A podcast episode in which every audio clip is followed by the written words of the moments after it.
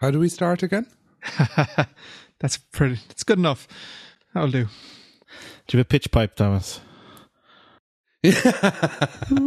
we got positive feedback, by the way, about my intro. Oh, good, good. I'm delighted. From who? Yeah, it's Not cool. from What do me. you mean, did you? It's cool. Haka awesome. So you've been busy. Yeah, I, I think you guys might identify with this. Um, so I did the talk um, at the last Limerick iOS developers meetup uh, on Core Data, which went okay, except I only covered about 10% of what I wanted to. Um, I heard there was this awful heckler in the audience as well. Yeah. me and Baz got to argue about syntax. I think it really made it. It really made the event. You know. Yeah, it did. Shows we care, right? Right. Yeah. Yeah. It's funny, like when you watch people do stuff and it just, oh, makes it so cross. anyway, so the logical next thing was to write that up in a blog post. And it's something I'd wanted to do for a while. I'd sort of, over the past two years, been kind of reading about core data and refining my own setup. Um, so I thought, well, you know, I had the notes from when I wanted to give the talk. So I thought, fine, I'll give the talk. Um, but I also wanted to include source code in Swift as well as Objective C. Um, so I started writing and I was putting the blocks of code after each other. And I'm like, oh, this kind of sucks. Um, and especially when I'm looking at stuff like the Apple documentation, I either want to see the Swift or I want to see the Objective C, depending on what language I'm writing in. I definitely do not want to see the two together. So you guys are familiar with a website called nshipster.com, right? Yep. Yep. and they had this cool thing where you can switch between um, Objective C and Swift. So I said, uh, instead of writing up my talk, I'm going to do a WordPress plugin to do that. So that's what I have been doing for the past uh, week. I just finished it. Um, it's called Hipster Press, um, and it works. You guys have tested it, right? Yep. Very swish. Um, there you go. So, um, Does yours change every every in, uh, instance on the page? yeah. Very nice. So, and it doesn't matter which one you change. Um, so yeah, writing dra- JavaScript, which I'd say is probably the most JavaScript I've ever written in my life. It's bits of it are not bad. I kind of like the functions as first class citizens thing. and how much JavaScript did you have to do? Was was any of the JavaScript intertwined with the PHP, or is it fairly separate? You just you made that in you made it. You could have done that standalone in JavaScript, and then you just kind of fired it out with the the WordPress plugin. Whereas the kind of the division of of labor there. Yeah, um, there's enough JavaScript in it that uh, GitHub thinks it's a JavaScript project. So Right. GitHub, when you have it, like it counts how many lines. If there's a mix of languages, it counts how many lines of each. So there's more JavaScript than PHP in it. Um, so basically, what I do was, to be fair, I know it's trendy to sort of um, beat on WordPress these days, but they've really nice hooks. Uh, one of the things I wanted was I, I only wanted to load this JavaScript when it was needed. I didn't want to kind of clutter up my site by loading this on every page. And so WordPress has lots of really nice plugins. Basically, you know, you have a hook for when content is loaded, and then you can search through the con the the source code that you're about to present, see if there's any uh, Objective C and Swift in what you're about to present, and if there is, then just add a hook to load the JavaScript, and then it was just the ja- JavaScript. So that's kind of it, really. Yeah, I'm looking at the code actually. It's nice and tidy. Literally, all it does is inject the JavaScript, but only if there is Objective C or CSS on the page. Yeah, so like in some ways, uh, is why does WordPress have a, a bad reputation? I mean, the the barrier to entry is really low, um, but you know there are guidelines out there. It's not too bad. I mean, my plugin is uh, it's a PHP class, so I'm doing object oriented programming in PHP. Um, so uh, yeah, it was okay. It was good. Um, so then, of course, I decided. So I finished that, and then I'm like, okay, now I better write up the post. And I'm like, uh, I don't like the syntax highlighting plugin that I'm using in WordPress. Uh, I used, I think it's called Crayon syntax highlighter. And Dave, I think you might use the same one. Is that right? think so. Yeah, I can't. Yeah. Wouldn't wouldn't say that in a court of law, but yeah, I think so. It's, I mean, it's quite nice, but it, it's a little bit over, like the the sort of the the line each line is striped you know there's an alternating background and there's sort of line numbers and stuff. And i'm sure i could have changed all of that but it, it didn't really fit with the theme of my site. So i wrote another plugin uh, to do syntax highlighting.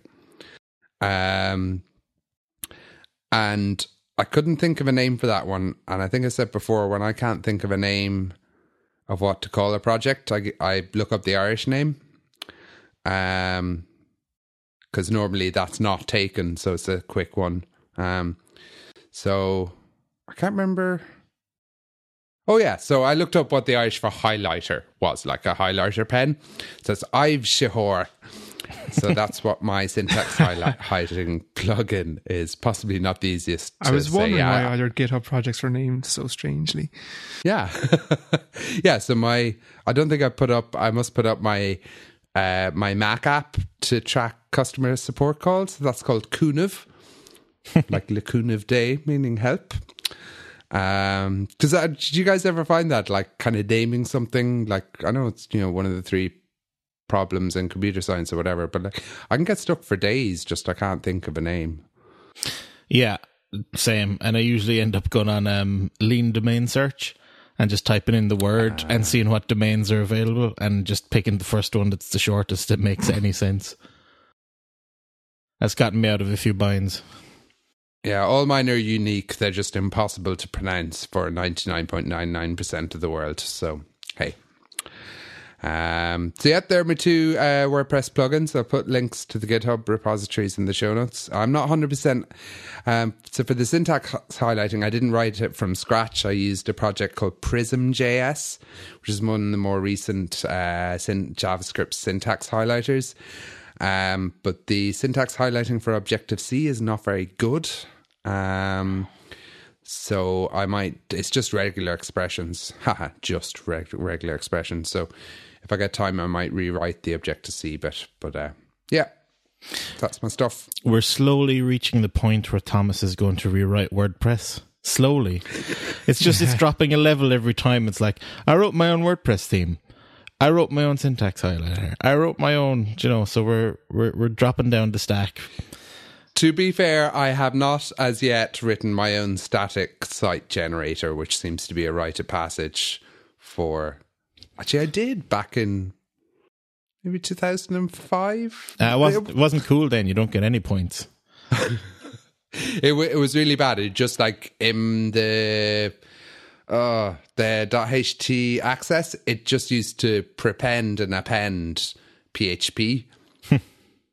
and then based on the file name, I think, or it had to have a H1 tag, and then I think it picked up that and did other stuff. So, yeah, very janky.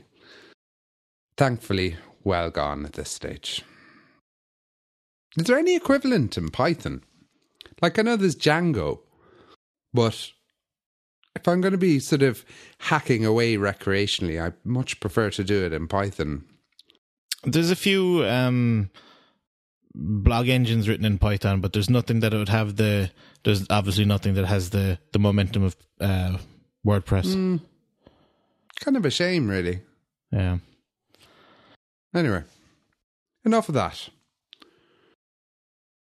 So now that I um, When, when, when are you putting it up on your site?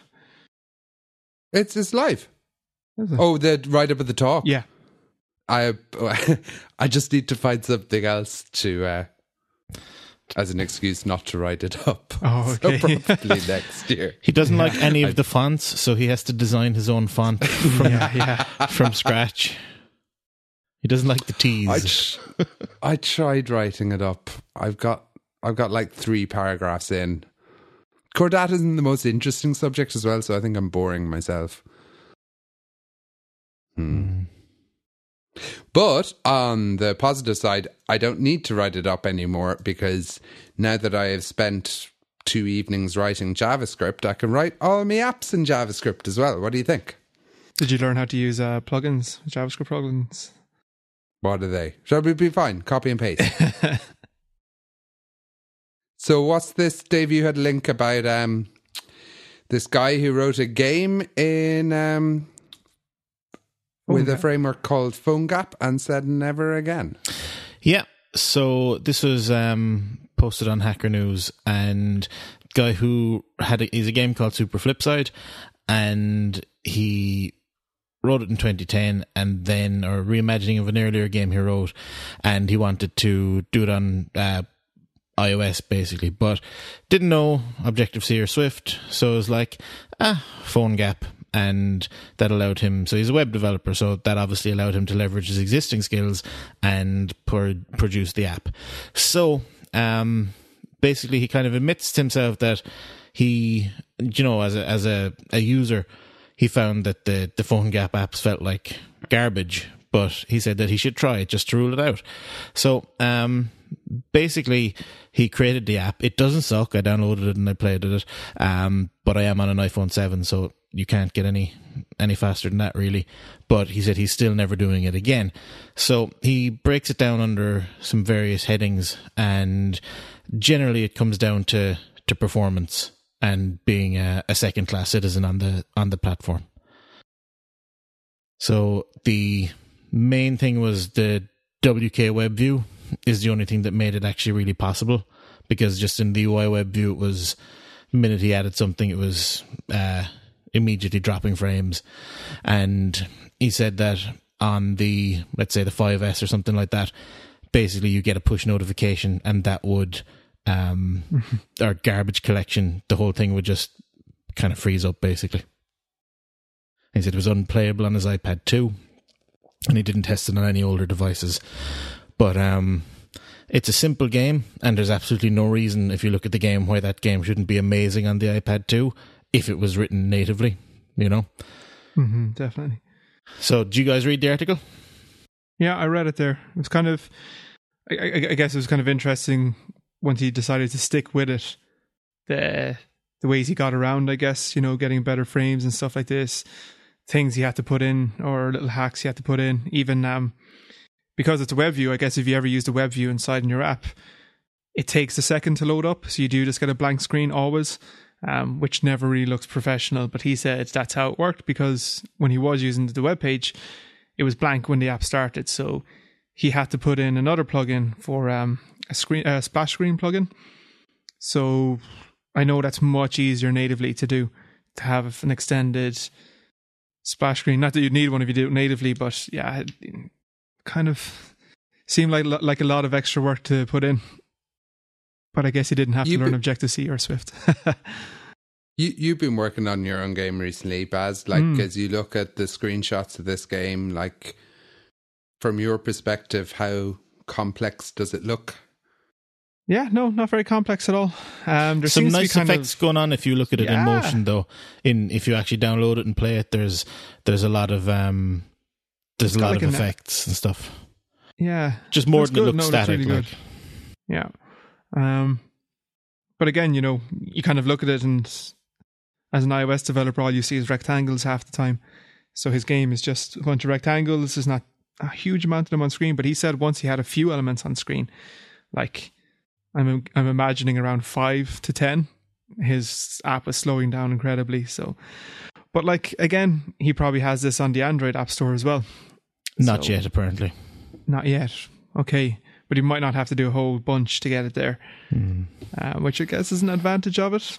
yeah i just opened the app here to take a look at it and it's frozen Yeah, Thomas, So- sorry, but if you're editing the podcast and it got really loud on my side at one stage, I was playing playing a video of it.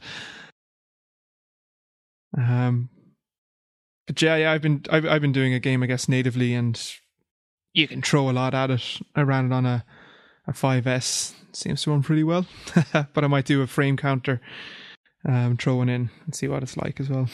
i think baz it's interesting that you're not you're not using any game related frameworks in the slightest Nope, couldn't be You're bothered. not even using Sprite Kit, right? Like you're. there's there's there's absolutely no images in the whole game. The game is like a couple of hundred k.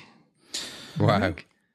Could this If even. what what um what version of iOS? I'm just interesting interested to to know what version of iOS technically could this run on. I know obviously you're probably using stack views and stuff like that, but in terms of just the the features of the UI and stuff, like are we talking iOS two or iPhone OS yeah, two? pretty much. Pretty much, yeah. There, there'd be a bit more maths, I guess, involved, and I wouldn't have the luxury of um, auto layout And you'd have only have, on. you'd only have one Huh? screen size, but yeah, still. That's true. Back in the day, yeah, we only had the one screen size. Um, Okay, so, you are lose, you are lo- using uh, auto layout and stuff. I'm using auto layout, so I don't. I know, I know it's going to look the same on every screen, eh, Yeah. relatively speaking. It's just percentages, I guess, uh, different. But yeah, it, it- this game, knowing what I know now after years of development, you know, uh, yeah, I definitely could go back to the early days of app development and recreate this game. Pretty much use a lot of the code again. Um, so yeah, it's just kind of I wanted to keep it simple, and if you see a lot of the word games on the App Store, they're very very simple. Um, I can't even remember name half them anymore, but games even like trees and stuff like that. Uh, yeah, I think there was there was a kind of a design shift there. I think with Yeah. iOS seven that just made it okay to have everything basically just a bunch of rectangles. I, I think uh, letterpress um, in particular letterpress that one, yeah, heralded and that's got that. very nice, pretty colors in it and stuff like that. But uh, they didn't have to do much, and that's something you could recreate, I guess, uh, natively um, in Objective C. And I guess that's an interesting pe- thing. I guess about people don't know is you can make uh, games very very quickly without having to use a game engine. Depends how complex you want to get it, but if you want to just do a very simple 2D game, just use the the native stuff for now. Even learning to v- develop games like and you just have to resist the temptation to go. I think I need to write a game engine first. Yes. yeah. Because that is always the problem. I've done that more than more than twice. yeah, so no game engine, but then I guess can't reuse this again, but it's not a hugely complex app anyway. So I think it ties in nicely with uh, some of the stuff we were talking about last week, where um, uh, we uh, Alan wrote in and he was asking about, you know, he was a web developer and he was, le- you know, so I think you know the idea of leveraging those existing skills is still not really possible if you're doing anything interactive. By the sounds of this this article, Mm-hmm. I, yeah, it's funny. So it, this has come up time and time again, like this myth of right, um, right once, run anywhere. Um, I think the other thing is though, your man's conclusion was he'd never do it again, and I kind of would partly interpret his decision as a result of a development experience that involved fighting at every step of the way. Um, and the thing is, life's too short to do that sort of development where you're fighting the platform or you're trying to shoehorn in. Um, like the article mentions, um, an accessibility feature that if you display a, a web view from within an app, the user should be able to pinch to zoom because that's really important for people with with visual impairments, but obviously would break something like this. Um, and just think like, yeah, leave web views for websites and let's do apps the way the way they were meant to be done. Yeah, but I, I like that he did give it a shot and he just kind of go down an avenue and see. Well, I guess, you know, it, it, have the experience of something sucking enough so you can kind of go back and go and reevaluate yourself and kind of go, okay, now it's time to, to learn Swift or Objective C. Hmm. Yeah, But is that like learning Swift now for us? You know, where as you're saying, life's too short to be shoehorning stuff in and fighting the code and stuff like that. And you're when you're so Well, used to learning in one language or writing in one language now. Uh, I think Phone Gap's as good as it's going to get. Like Swift is evolving at least. yeah, true. I can't And believe Phone be Gap is still around. Actually, yeah. I was surprised Phone Gap was still a thing. Yeah, I used it for a project last year. oh wow! and Never again. uh, wasn't too bad. Um, I, it was just a basic app, like just um, a login screen and a, a button or two. And it had to. The stipulation was it had to run on every single platform ever designed to man, like, um, mm-hmm. including the web. So it was just like fine. So it used Framework7, which is a really, really nice UI, um, uh, kind of skin for the iPhone and Android, so you get really nice native looking controls. The Android stuff is unreal. Like it, it uh, does the material stuff, it does the blurring, it does everything. Like it's it's really good. And then um, in terms of packaging it up, I actually used um, Cordova or PhoneGap's own website to package it up into the app. Like it was just like here's a here's um here's a zip file off you go and do it. And it, it generated it for android. So I, I didn't even have an android tested on but it just it just worked. So for something like that it was fine. Short project. Needed to get everything done but very limited scope you know. Um eh. I wouldn't run back to it but i'd i'd probably use it over learning java to be honest. Hmm. i think the last the last thing i'll do is learn android development natively i think I'll try every other thing first. yeah, they're eventually going to have to come out with something different, aren't they? I don't know. I've been hearing rumors uh, now from like probably Hacker News, like so. Who knows how um, substantiated or unsubstantiated there that Google is very interested in Swift for Android development as well. Ooh. Um, or that they're they're thinking of making it some class of a maybe not a first class citizen, but giving it some billing. Yeah, yeah. So that would be very interesting. And but then would that mean uh, nice. we'd have to do both apps uh, then? I wouldn't mind. you got the, or at least you can do the common stuff in Swift. You can probably do that anyway, to be honest, because you can just compile it to to whatever. Um, So yeah, a resounding meh for phone gap.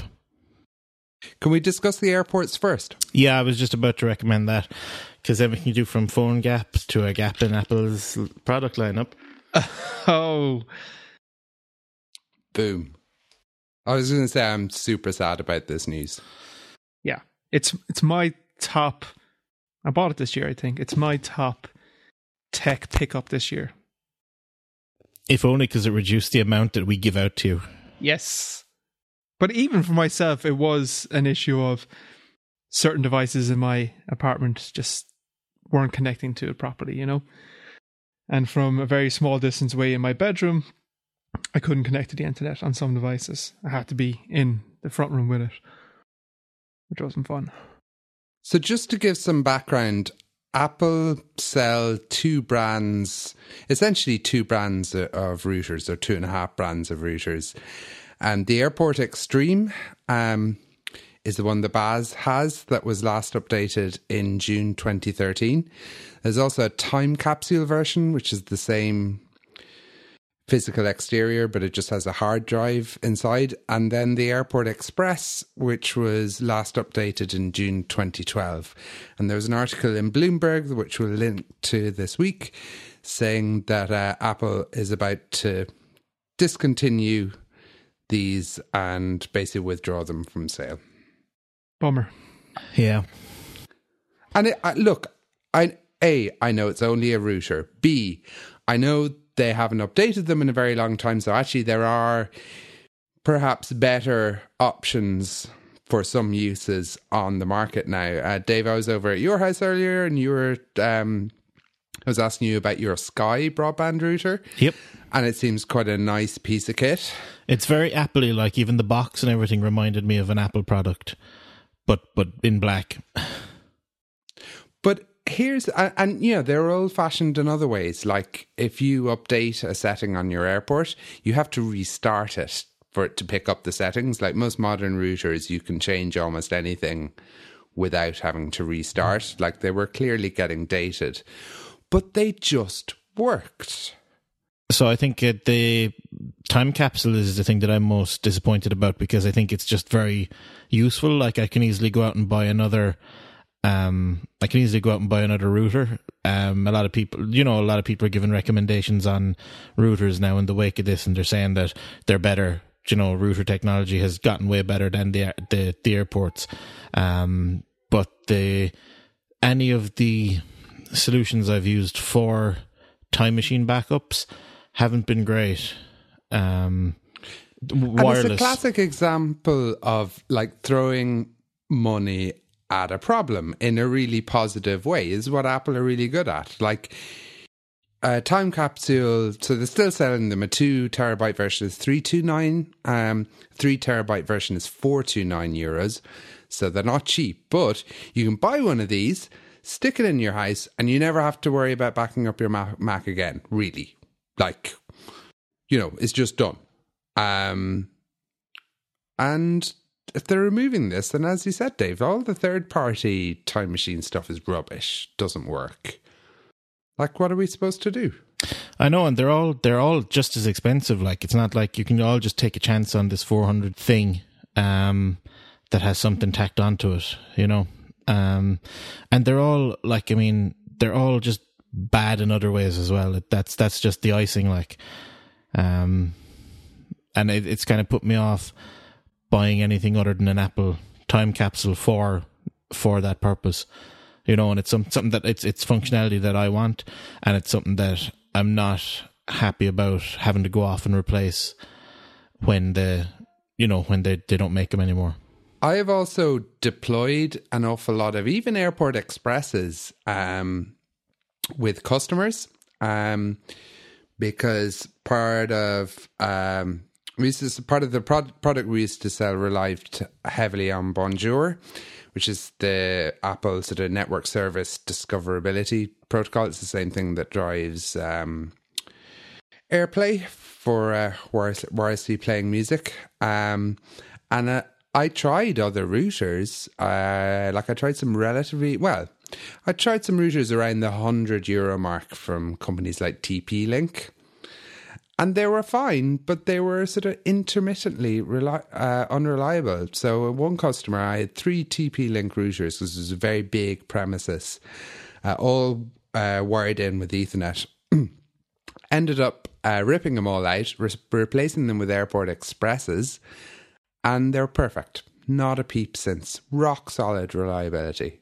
I know this is all anecdotal, but life's too short to be Googling a problem with an obscure model of wireless router that you know kind of is probably you know like TP Link sells that, that if you go on their website like they've so many models of routers. And so you know you got to figure out if it's a problem is it spe- specific to your model or is it a general sort of issue? I don't know. I, I just think this makes me sad that this product will no longer be on sale why do you think they're discontinuing it? Because they don't care. And th- this is, I guess, me. This and the displays really feels like Apple is slowly killing the Mac ecosystem. They're not killing the Mac yet, but they are killing, for me, they are starting to kill the ecosystem. So I think, Baz, you sent an article there um, on Vox.com. Apple may have finally gotten too big for its unusual corporate structure. Do we think this is all tied in? I think there's just a lot of, there's a huge amount of speculation to them because, like, there is just, there is a what's going on inside in there, you know, with between where were the Macs for so long. And then when we got the MacBooks, where's the Mac Pro? What's happening with the Mac Mini? What's happening with the Mac Air? They're getting rid of the airports. You know, it's we're not we're waiting so long for everything. We don't know where everything is. There's no communication. Stuff just comes out, and it seems like it's the phone that comes out that's reliable. We're going to get a new phone every year. But where's everything else coming out of what is the structure inside? Who's looking after, you know, are the resources being put into just iPhone and new iPhone technology and selling stuff on their store? Um, who's heading up the Mac department? Who's heading up these? You know, why are they removing people from these uh, airport extreme department or departments? Uh, I guess it's just we don't know what's going on, and people are just going to start writing articles about it. I guess this is one point of view. They're too big at the moment. Um, the article you posted, like, it does raise a good point in that, like, Apple doesn't and never has really had a head of the iPhone, head of the Mac. It has a head of software, a head of hardware, a head of services. That's the way they're designed. Mm-hmm. So the point that Vox article is making is that, yeah, like Apple are doing lots of hardware work. It's just not anything to do with the Mac. Mm. Yeah, that's a proper shame. So I wanted to ask you guys, like, why, why do you like the Mac? Why do you, why do you guys have a Mac? Like, what? As, as you said about the airport, everything just works. I haven't had many issues over the years with troubleshooting my Mac. You know, stuff just seems to work on it. I can install apps. I can remove apps pretty quickly when I don't want them. Um, I just have a good time, you know. I never I never turn off the thing because it just keeps working. You just close the lid, open it back up again. It's always working. Um, very very rare that there's ever any issues with it, and I've had it for what four years maybe. Um, and not a peep out of the thing, and that's always the way it's been with Macs. They're pretty reliable. Uh, software just works, right? yeah, pretty much the same here. Like, I mean, I used to work as, um, like before college and secondary school and all through college and even afterwards for a while, I was working in a Windows dominant or Windows only environment. There was one Mac in the, the marketing department, later two Macs.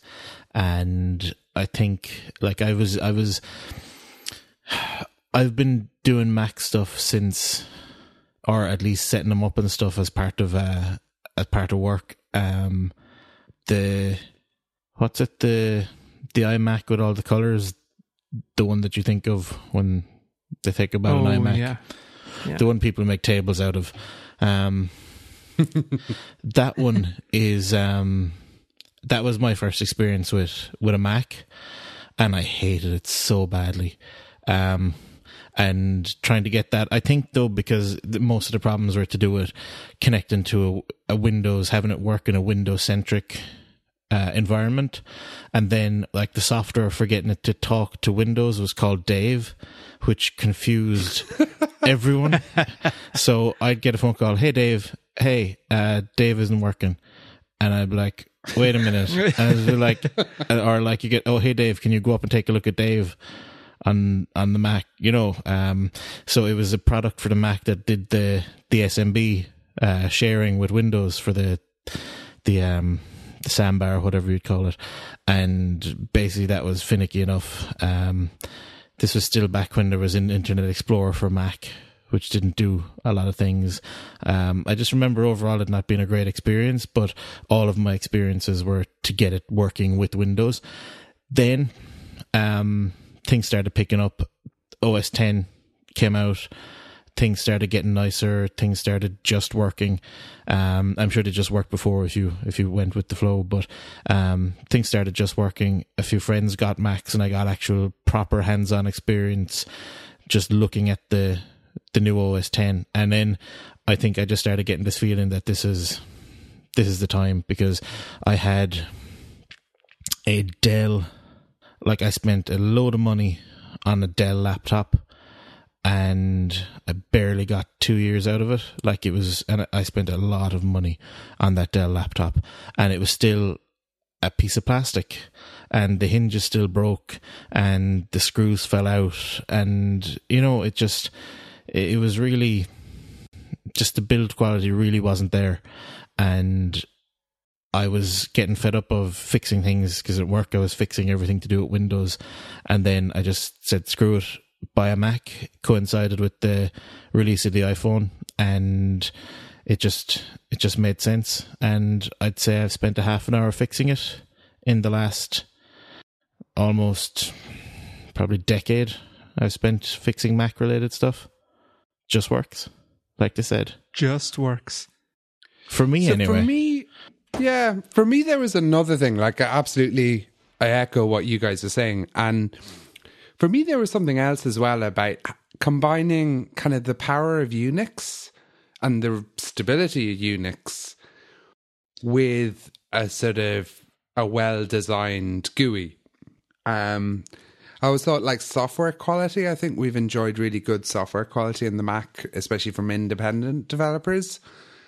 Um, certainly that was more apparent, I think, a few years ago. I'm sure there is a, as many good Mac apps now, but um, it was one of the things sort of apparent about when I got my first Mac. And I don't know, I, I, I just, I think we need to start making plans for an exodus because, okay, they still sell Macs. Okay, they still updated the MacBook Pro.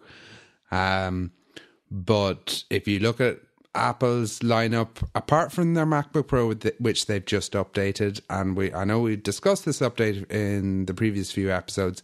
I think it was a grand update. I don't think it was an amazing update. Um, and this is their essentially their signature um, product in the Apple line now.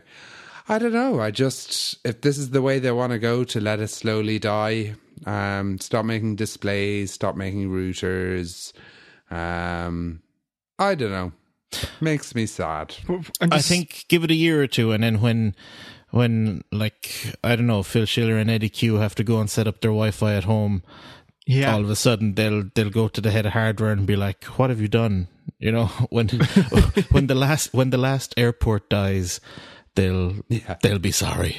That's exactly it. But th- th- that's the thing is, if we are going to f- eventually face a future of going back using uh, Windows machines or whatever we think the equivalent are, um, just the hardware quality, you know, the the this the, uh, Apple being hardware and software manufacturers, they have the their own OS on top of their own hardware. You know, it can be optimized true and true. Where you're going to go and you're going to get uh, someone makes the hardware and to use with someone else's software like Windows on a Dell or something like this, it's just not going to be the same, really. And oh, and I can't wait! I can't wait for the endless pop-up notifications to install a virus scanner right. and check my firewall and drivers oh, and stuff God. like that. And yeah. and then, as they said, like well, the, the, build quality, you know, the build quality is the thing. I can throw this laptop around if I really wanted to. It's it's it's a beast of a yoke. And uh, going back to just plasticky kind of laptops, low build quality, stuff that you kind of you can hear breaking inside, stuff that's not going to last. Not to say that every Mac has lasted a long time, but you kind of do feel that there is proper build so, quality in it. So one of the last sort of major operating systems, not the last, but certainly one of the last that sort of made a, a really big impact was when Steve Jobs left Apple and founded Next and you know Tim Berners Lee wrote the first version of the World Wide Web and an X Cube, um, and eventually, obviously, Apple bought Next back, and that's the basis of OS, the Mac OS, sorry, that we use every day. Do you think there's an opening for somebody like Steve Jobs to like if Apple don't care about the Mac? There's there's clearly enough professionals for whatever the definition you want to use of that um, you know, could somebody else come along and sell possibly something based on either the Linux or the FreeBSD um, kernel, um, a tightly integrated range of desktop and laptop hardware with a sort of surrounding ecosystem? Is that something that could happen? I think just the sheer momentum you would need to overcome from the other platforms and just like basically you need Adobe on your your system if you have any Flash is dead though, right? Oh yeah, no, I'm talking about Photoshop. They're not going to. No, no, the okay, the creative, creative, creative cloud. Oh, I see. Sorry, the professional the, the Photoshop prof- should run on it. The professional apps have to run on it. Um, like realistically, there's there's there's the Photoshop apps and stuff like that there's a few other bits and pieces. If this has a native development environment or something, that's fine. If it can run, um, you know, other cross compilers or something like that, even better. I think the the oh, I don't see anyone doing this at the moment that isn't um, Amazon, Google. I mean, Microsoft already do it, but like Amazon or Google, really, and Google kind of done it with the Chromebook. Um, to a certain extent, but I just think the sheer you need you need these in the hands of people. You need them, and and uh, you need people using them to get people to write software for them, and that's that's how you handle that. So at least Google with the Chromebook were very smart in that you can you can just use Chrome on your computer anyway. I mean, most people using their laptops these days, I'd imagine a Chromebook would do like ninety nine percent of everything they want.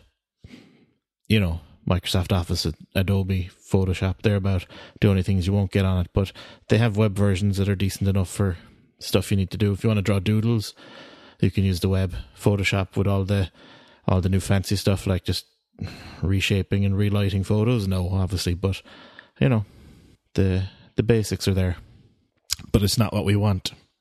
Maybe one thing that we might want. So one of the things I mentioned was this concept of like Unix plus a GUI that didn't suck. Yeah. Um, and you mentioned Windows because now you can fire up Bash in Windows, right? You can. So why don't we why don't we get a, an LPC laptop? Yeah, I mean the the prices are, you know, the prices are nice. The prices are attractive. It's great that you can you know, you could be like, Asher, look, I'll just spend 400 on a laptop for the time being, and you can actually get something that you can use. Um, and it might actually last longer if you, if you know what you're doing. Um, but I'm still not there. Windows 10, good update. Um, definitely over Windows 8 anyway. Maybe not so much over Windows 7, just in terms of usability, but I'm old, so what would I know?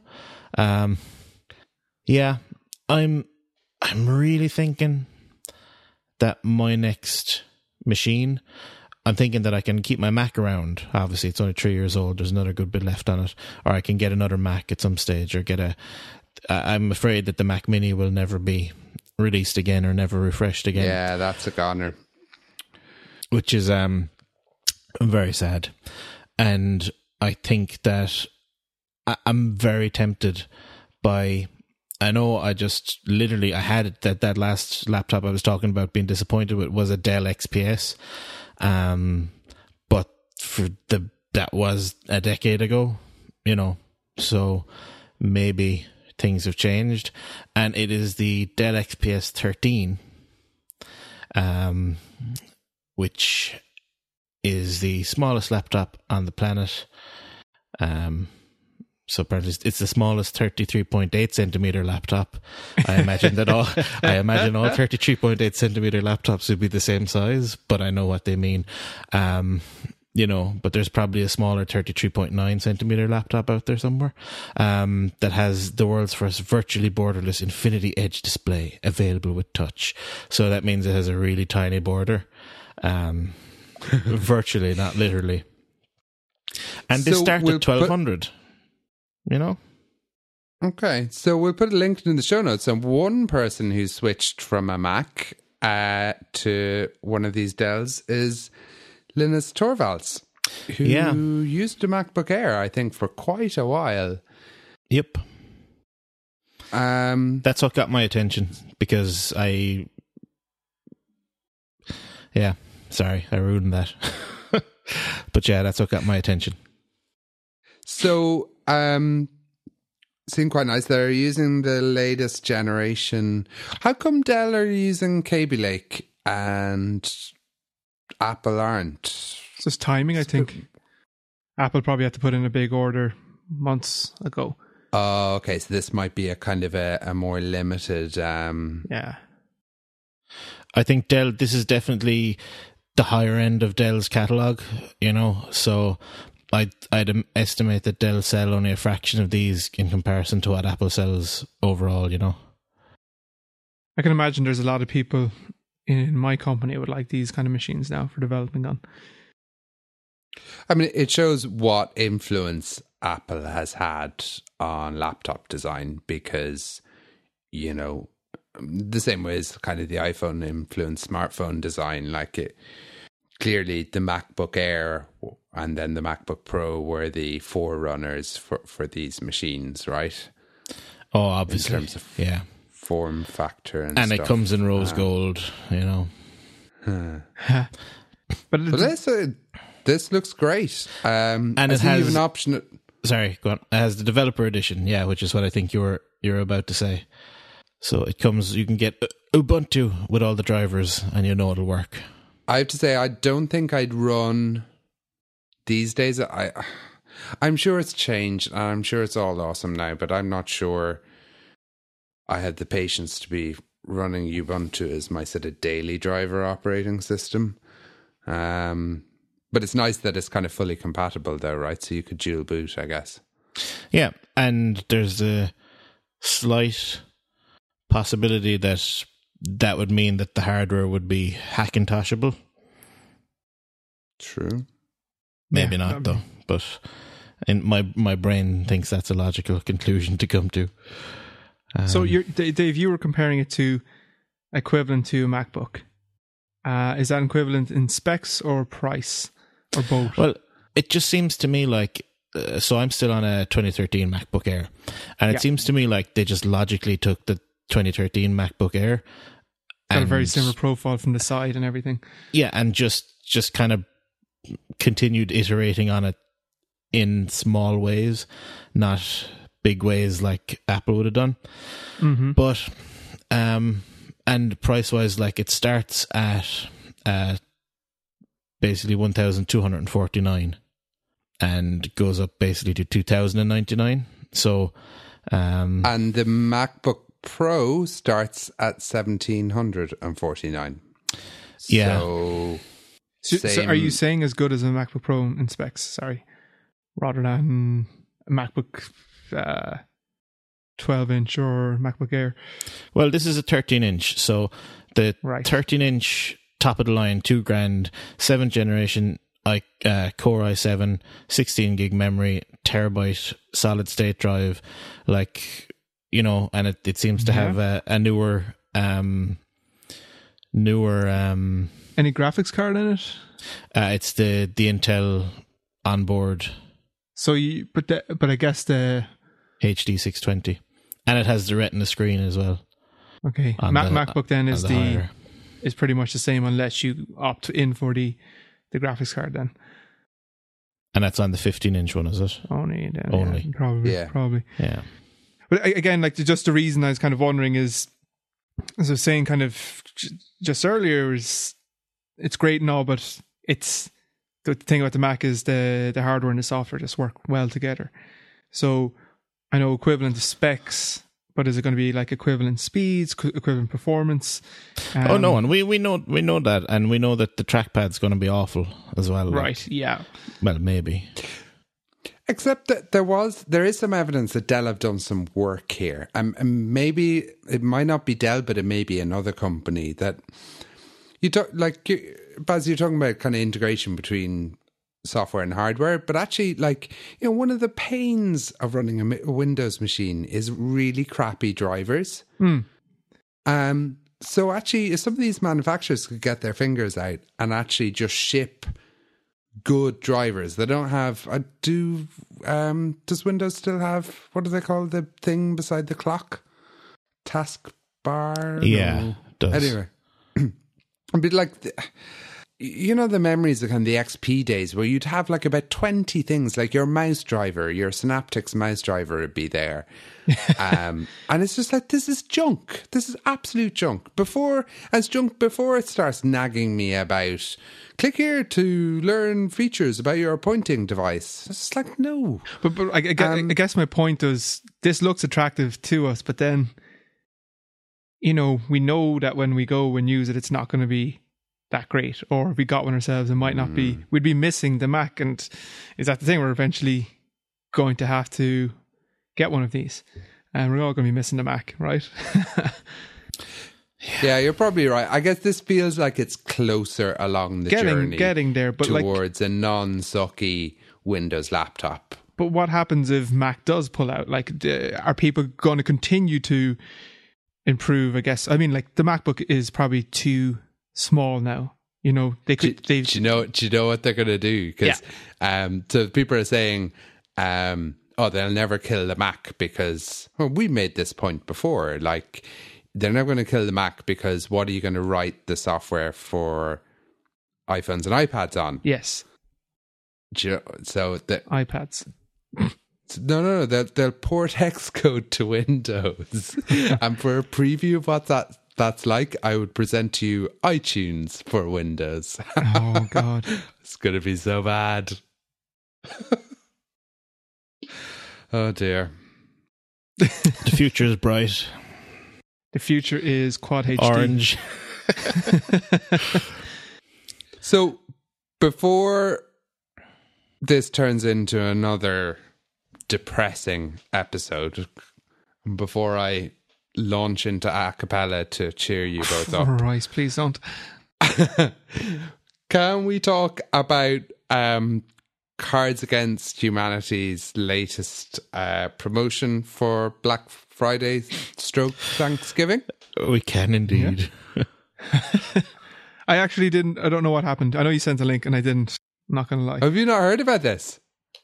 Uh, you sent the link the other day, but I didn't get a chance to look at it.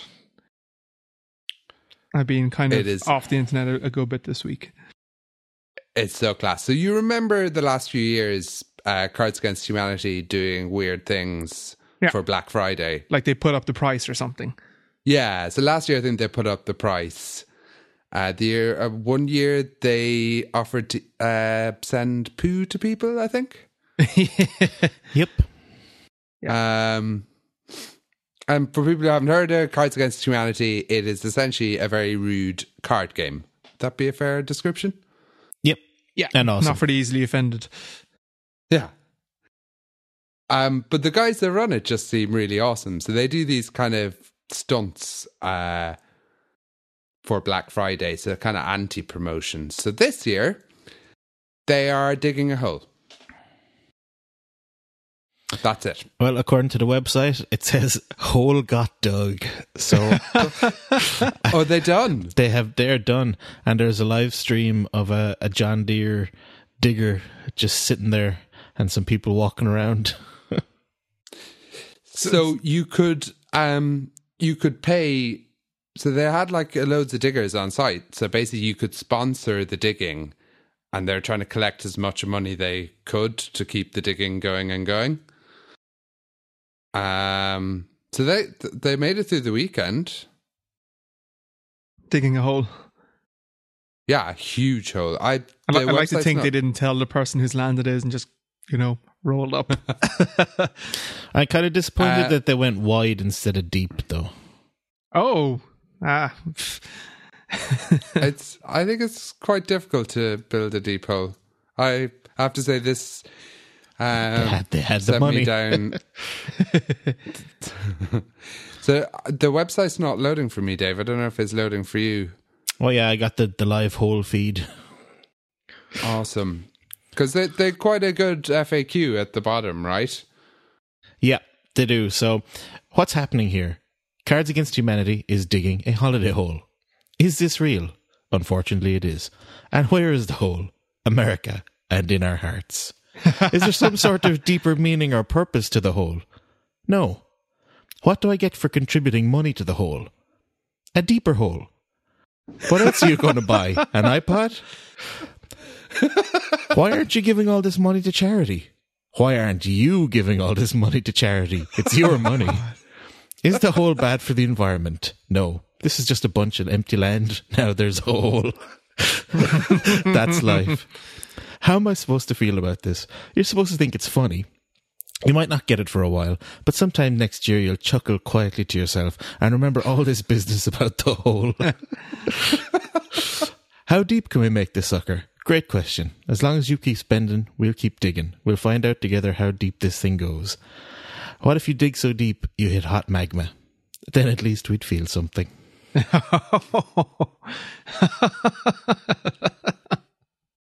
That's brilliant. So there's like the top Did, did, donor. did, did either is, of you contribute? Oh, yeah, I want to No. know how much the top donor was. I'll have done Robert in Sunnyvale, but like one thousand seven hundred and fifty dollars. Go on, Robert and Sunnyvale. Hey, fair fair play. he could have Yeah. bought a Mac with that. but he got a hole, a bigger hole. That's it. It's class. You know? That's it. They raised hundred thousand five hundred and seventy three dollars. Wow. That's mental. So they must have done something with the money. then. Seventy-three thousand. Sorry, What? a hundred thousand. Yeah, a hundred thousand five hundred seventy-three. Sorry, yeah, Oh yeah. at a rate of Um, thirty cents or 0.3 dollars a second. And I just think like the Cards Against Humanity guys in particular, like they just it's like they really get the internet or something. Like this is just beautiful, right? Yeah, And clearly designed to annoy people as well, right? Like the FAQ. Um ah, I think it's amazing. Those guys are just class. Mm-hmm. Yeah, that cheered me up anyway. yeah. Actually, as soon as I I hit a refresh there, and the page disappeared. So maybe the holiday hole is is done. Have you ever played it, Thomas? Yeah, it's a little too rude for me, I think. Right. Oh yeah, I, I I'm a little prim. were you drunk? Um, but I really, I really want to play uh, Secret Hitler though. Have you guys played that? No. no. That that's um same guys. Um, it's like 1930s Germany, and one of you is Hitler. Um, but everybody else doesn't know that you're Hitler. It's better than it sounds. I swear. Oh, I've heard Oh, is it is it like uh, Assassin or Mafia or one of those games? Is it? Yeah, we should get together and do this, and Yeah. we should probably involve our significant others as well for maximum offense. Um, yeah, so it says should ship August 2016. Yeah, we'll put that on the list. Fantastic. So is that what's making you happy this week, Thomas? Um, I forgot to put um Christmas gift ideas. Yeah, I know. I know. We talked about doing it last week. Last week might have been better because Black Friday, Yeah, which is over. Kind of, I guess today. Maybe as we're recording this, tom- tomorrow might be Cyber Monday, so it's going to be missed, I guess, by the time the podcast goes up. But yeah, do you have any recommendations anyway? Yeah, I have some boring ones. Um, you guys. Um, so I think every like a really handy one to get for family members is a battery pack. Like a, And- USB charger one. Yeah, I call them lipsticks because when they first come out, they came sort of in a cylinder that looked a little bit like a, a lipstick. Mm-hmm. yep, Um, always useful. So I would uh, for things like these. I tend to, if I'm buying an Amazon, I tend to go for a manufacturer called Anker. They're class, yeah, I use all their stuff. By which I mean like two cables, but all their stuff. the only two cables you'll ever need. I have a 10 port USB charger from them actually as well. Nice. Um, at work for charging lots of devices really fast, and it's it's just a real solid piece of kit. Like, um, and they're they're pretty good. I have a few. Uh, actually, just on the on the the battery charger thing. Now that I have an iPhone seven and one of them battery chargers, which I now need because I can't charge my phone while listening to it. Can I get one of those lip those lipstick thing chargers that will let me plug headphones into it as well, so that I can both listen to my podcast and charge it while crying in the corner? There's got to be one. Yeah, if we find one, we'll put it in the show notes, and if not, you can email us. Yeah. Um. So just a, a tip, and I'm trying to look it up to find, but there are flying restrictions on battery packs. There is not really. That's like There that's the prime is. time you want to use them, right? I know. So you have to put it in your luggage. Um, it depends on different.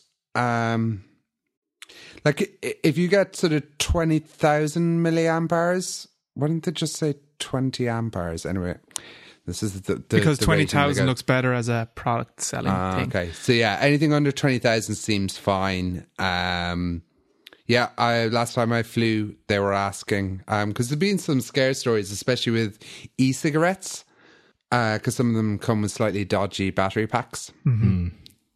So I definitely don't cheap out on these things and buy a dodgy one. Um, uh, buy a, a sort of a trusted name because they do look at the CE stickers and stuff in the bottom at least uh, as well. Okay. Cool. Uh, Baz, you were saying you had some stuff? Yeah, well, one I guess fits in for you, Dave. Um, I suppose wireless headphones are going to be, or Bluetooth headphones are going to be pretty big.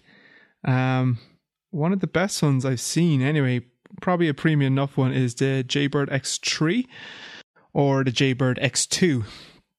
And they're pretty nice. They come with a strap that keeps them around your neck.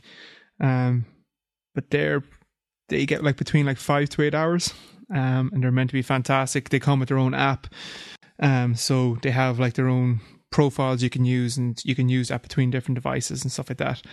Um, I don't know if the Apple AirPods have come out yet, um, but No, they're delayed until next year, I think. okay, because there are rumors they're meant to be out this week. Um, so the Jaybird ones, I guess, would be a decent one. Something stupid things. The NES Classic Mini is out at the moment. Really, really hard to get. Um, I just gave one of them to a couple of friends of mine who got married uh, at the weekend, so they're happy. But I've seen them online for like two hundred dollars. But if they come back out, people will like them. You can also get a mini Mega Drive, um, which might do for now. It's kind of a small kind of gift you could give to someone. Comes preloaded like 20, 25 games. Those kind of things are nice. Um, And I just I think that the NES won't be back in until after Christmas. Also, the PSVR is gone until after Christmas. Wow. And I think you, if you are technically inclined, you should ju- you can buy a Raspberry Pi, um, put RetroPie on it, and do some torrenting. Yeah. And, yeah, you can. uh, there's definitely ways around it. I guess. I guess the appeal is to, you get the controllers, and Oh, it's- it's lovely, like, looks- yeah. yeah, it looks the business. Even the box is lovely. It's fantastic. Um, one other one I'd recommend is smart lights. I think they're kind of cool. They're kind of a nice little gadget for people. Uh, they would be used, I guess. I know Dave, you'd probably love a stocking full of smart lights. Yep. Um, but one other one I wanted to stocking full of cash. yeah. One other one for stocking fillers I want to recommend was on Reddit. There's a subreddit called Amazon Under Five. So it's gifts on Amazon, Amazon for under five dollars, I guess, five euro, and it might be a great place just for finding small gadgets and stuff like that, or small little presents for people at Christmas. I think that's a really good one because you could probably just buy a load of them at the same time and get them delivered to you. But uh, might be kind of good for last minute ideas. Um, Cool. We'll Yeah. put a link to that in the show notes. yeah, throw it in. Yeah, so I suppose just um, to talk about the the light bulbs for a second. If you Hmm. if you want to buy someone one light bulb, um, LIFX is the way to go because they all work independently and you don't need a hub and everything.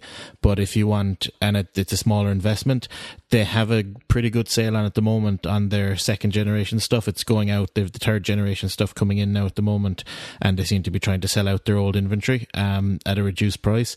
But they, their bulbs, they work. You know, there's nothing there's nothing wrong with them if if the if the spec suits. Um, so you can buy the LIFX ones one at a time. With Philips, you need a bridge, and you can buy the starter pack. But that's that's um you know it, it probably works out per bulb at roughly the same but the barrier to entry is a lot lower with the LIFX if you just want one snazzy bulb in your in your house.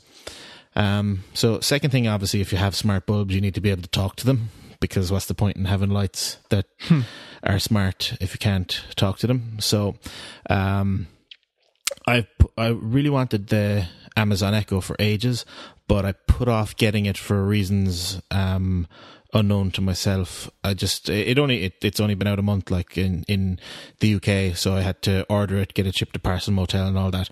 But um, for some reason I didn't, and then I logged in on Black Friday, and it was there for 119 pounds instead of the usual 149.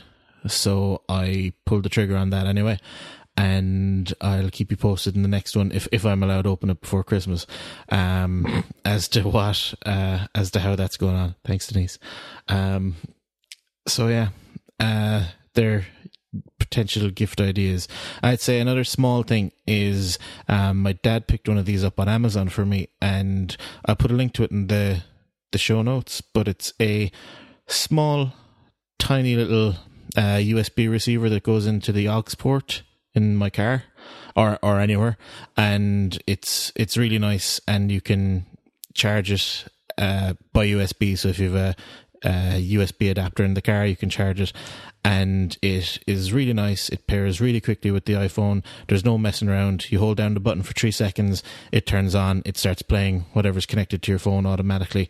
There's no there's no hassle. It's really really nice, and it was it was really cheap. And the battery is I use it for commuting for two weeks, and I've had to charge it once after the the two weeks. So Very pretty cool. good. We done? Uh, Yeah. Yeah, we don't have to do the making us happy or anything. Don't we? I suppose they're making us happy instead. Mm-hmm. Okay. Lots of stuff to make us happy. Ooh, one other Christmas idea actually that I got from you, Dave. Yep. Uh, which I think we in our family are going to try out this Christmas is Readly. Oh yeah. Um, so we were talking about uh, magazine subscriptions, um, and Dave, you recommended this service. So it's a tenner a month, and So- you yep. get access. And you get access to a huge amount of uh, magazines to read on your tablet. Um, and you're allowed to add five family members. So I think me, my mum, my sister, and Sheila are going to maybe try it out over Christmas. Well, at least you with And one extra work- person.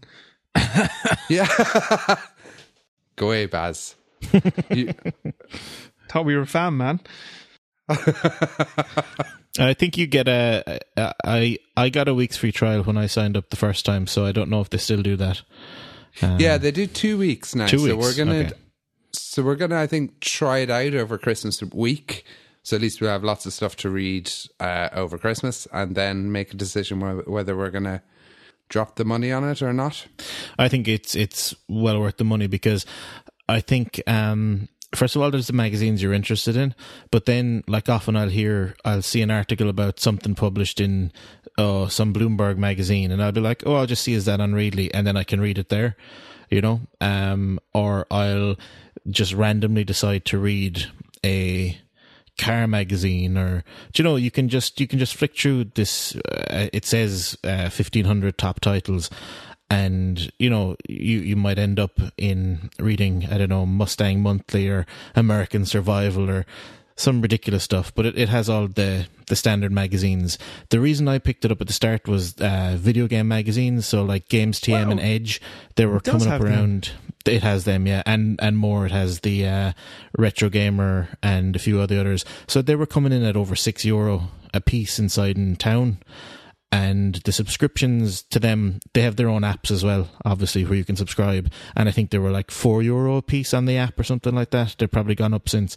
And then I came across Readly. So for the price of for less than the price of two real magazines, you're getting this. So I think even if you know, even if you read one page of one magazine a month, if one of you reads it, I think it's I think it's impossible not to find value in this if you if you if you buy one magazine a month, you know? Or if you would have. I tell you what, Baz, I'll add you to the family subscription. I don't want to be part of away your from- family, Thomas. I'm done. No, you can. You just have to stay away from my sister. He'll keep he'll keep logging in as Thomas and picking picking like uh inappropriate Oh, I like magazines to crap. his queue. you can get all you can get all the those cheap magazines. You know those um TV guide magazines, the ones that oh you can get the Beano, but you can get like the the hospital magazines. I guess I'd call them. Um, but you can, oh man, you get comics as well. Yeah. Yeah. Oh, it's it's unreal. like- Like if you if if you've any interest at all, and it's great because they've all the they've some of the like um I don't want to say the names in case they're not actually the ones I'm thinking of, and people go that is none at all. But like they've um BBC Focus, they've history magazines, they've they've a lot like um a lot on it. Country living, brilliant. Country Living, Horse and Hound, maybe that I, I don't know if that's in there. If if it's not, don't complain to me. Um, Empire, if you're into Horse and to Hound music. magazine is on it, Dave. good, good. Entrepreneur, um, Playboy's on it since they stopped doing the old uh, the naked bits. Um, so now you can really only read it for the articles, apparently.